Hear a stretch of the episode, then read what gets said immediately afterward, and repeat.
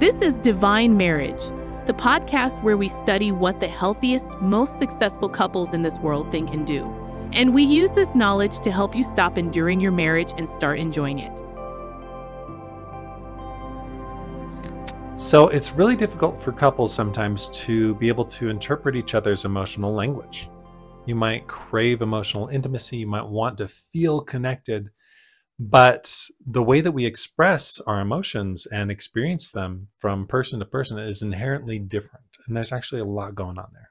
Yeah, and a lot of women or men might feel like there's a disconnect in their emotional intimacy and they just want their spouse to share their emotions more because they feel disconnected or they feel like you're not opening up with me. What's wrong with you? Like I want you to connect with me emotionally. But it's not always that the spouse isn't willing to communicate with them it's that they don't know each other's emotional language. Exactly. And this is key because when it comes to rapport, when it comes to feeling connected, that's what I mean by rapport with your spouse. Matching and mirroring plays a huge role. Like a lot of times when we get into subconscious connection, we'll start mirroring and matching and modeling after each other. But men and women tend to express emotions different differently, and especially when there's a high emotion it might kick some subconscious programs on that make it a little bit harder to feel connected. Yeah, so you need to kind of map your spouse's emotions to understand the way they express their emotion and allow it to be different than your emotion. So there are three tiers of emotion. Emotions have to do with your physiological, your biochemical response in your body, as well as the interpretation that you give it. We're going to talk about these three tiers, and they kind of show up in this order. Yeah, emotions are biochemical reactions in your body that cause sensations and they drive your behavior. So it's so important to understand emotions because they will always influence the way that you behave. So the first thing that happens, let's imagine something happens, something crazy happens, and your body responds to it, a lot of times without you even noticing. Um, for example, your body releases chemicals. And I remember learning in college, it'll release epinephrine and norepinephrine that speed up your heart, that cause your blood pressure to go up, that cause your veins to dilate and your face to get all flushed.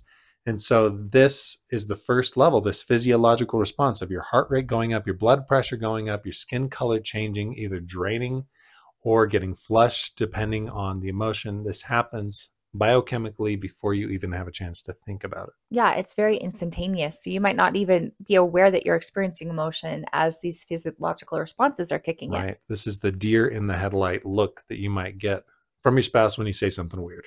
Yeah. And then the second tier of emotion is expressive response. It's kind of a learned response to emotion. And it still has to do with your physiology. It's like your tone of voice, your facial expression, your hand gestures, how you express, how you've learned to express that emotion. And that largely depends on how you were raised, how emotion was presented to you, and some programs that you developed at a very young age. This will be different from culture to culture. It'll be different from family to family because we all have our own culture of how we communicate and how we uh-huh. say things in our family, largely passed down um, from the parent that you spend the most time with. Yeah, and again, these are like unconsciously learned programs. So you don't always feel that you have control over it. It's like what's natural for you, how you naturally respond to your emotion. A lot of times communication breaks down here too because you might be making the face and and doing all the things that show that you're feeling a certain way, but your spouse doesn't get it. Level 3 has more to do with how you interpret the experience. So the first two levels are subconscious, your physiological response and then your expressive response, your tone of voice and facial expressions, etc. Level three has more to do with your conscious mind. It's how you interpret the experience and the meaning that you give it. It's your awareness of the emotions, the story that you tell. And that level three is unique to everyone. A lot of times it doesn't have to be the circumstance that dictates your emotions. It's the story that you tell about the circumstance. So you can have people who are crazy, happy in the, the poorest of circumstances or people who are miserable who are making billions of dollars. And it just depends on the meaning they're giving their reality. Yeah. And so we've got the physiological response, your expressive response, and then your conscious awareness of the experience. And where it gets really fascinating is that studies are finding that men and women, and of course, this is, is a generalization, you might find yourself on the other side, but there's a generalization that men and women express these emotions differently. What I mean is when you're having a conversation with your spouse and you're getting kind of emotionally, or it's maybe high intensity and there's some emotion involved. Men tend to stay in that tier one, that physiological response, and then tier three, your conscious experience. So their heart rate might be up, their skin color might be changing, their blood pressure is different, but they're not as expressive. They don't really ever linger in that expressive response. Exactly. And there's not a right or wrong with this. So early in our marriage, when we'd be talking, having a heated discussion, and Jules is wondering, why aren't you responding in the way that I expect you to respond? In my mind, as an emotionally immature adult, I was thinking, well, yes, this is a big deal, but no, I don't want to raise my voice, change my. Uh... I don't think I would say that was emotionally immature of you because I think you were having integrity with how you respond to emotion. Right. But what was emotionally mature is I thought that was the correct way.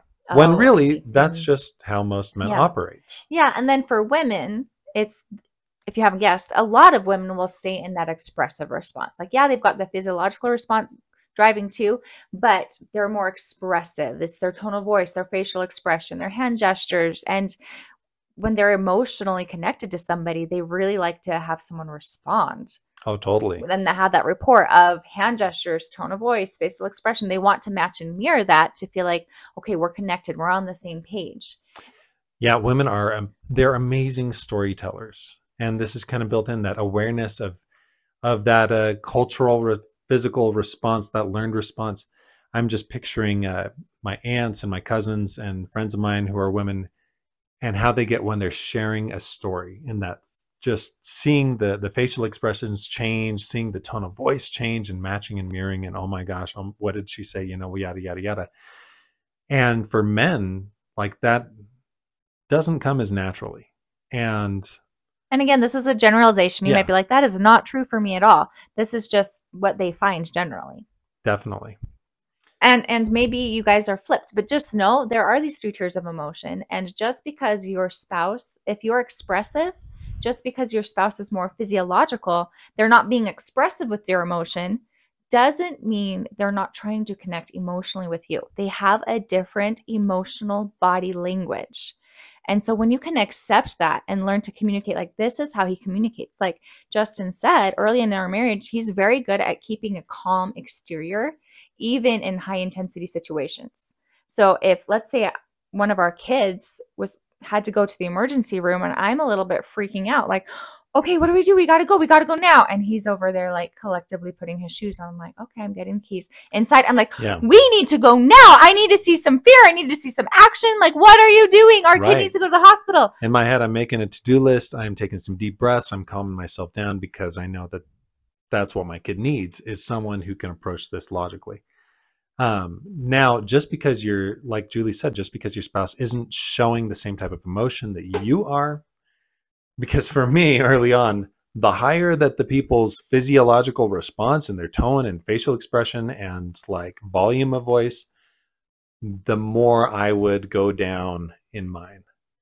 And that was my attempt to have some control in mm-hmm. high intensity situations where I've been in a lot of high intensity situations. And that's something that's yeah and if power. you think of the meaning of mm-hmm. intimacy mm-hmm. like we did an episode on this a couple episodes back but intimacy is letting your spouse be authentically them and letting them see you yeah and so if you want real emotional intimacy that doesn't mean like give me the answers i want from you it's I want you to openly express yourself in the way that you most authentically express yourself. Exactly. And that's intimacy. Exactly. And learning that body language of the other person, that emotional language they have that's unique from yours, learning how to communicate through that. Your lower level connections, your monkey brain is going to be looking for matching and mirroring, and it's not going to find it always in these high intensity situations.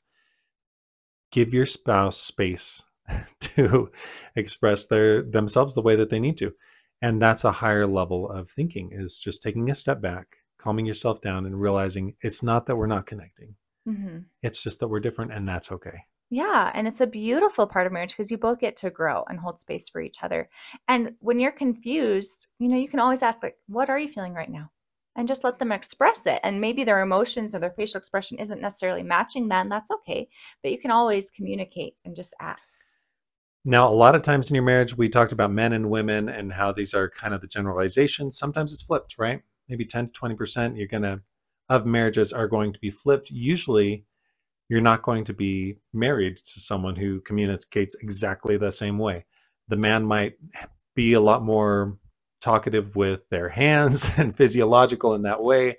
They're, they might have uh, expressed their emotions a little bit on that level two level with those physiological responses and if you're the spouse, you might be thinking, or the wife, you might be thinking, well, you know, I usually don't do that, but my spouse does, and that's okay. Yeah, everyone's different, and that's a beautiful thing. So go and talk to your spouse, figure out your guys' emotional body language, emotional language, and open up space for them to be authentically them and try not to criticize thinking that they should be more like you. You are unique and that's a beautiful thing and your spouse is unique and that's a beautiful thing and learn to share that uniqueness together.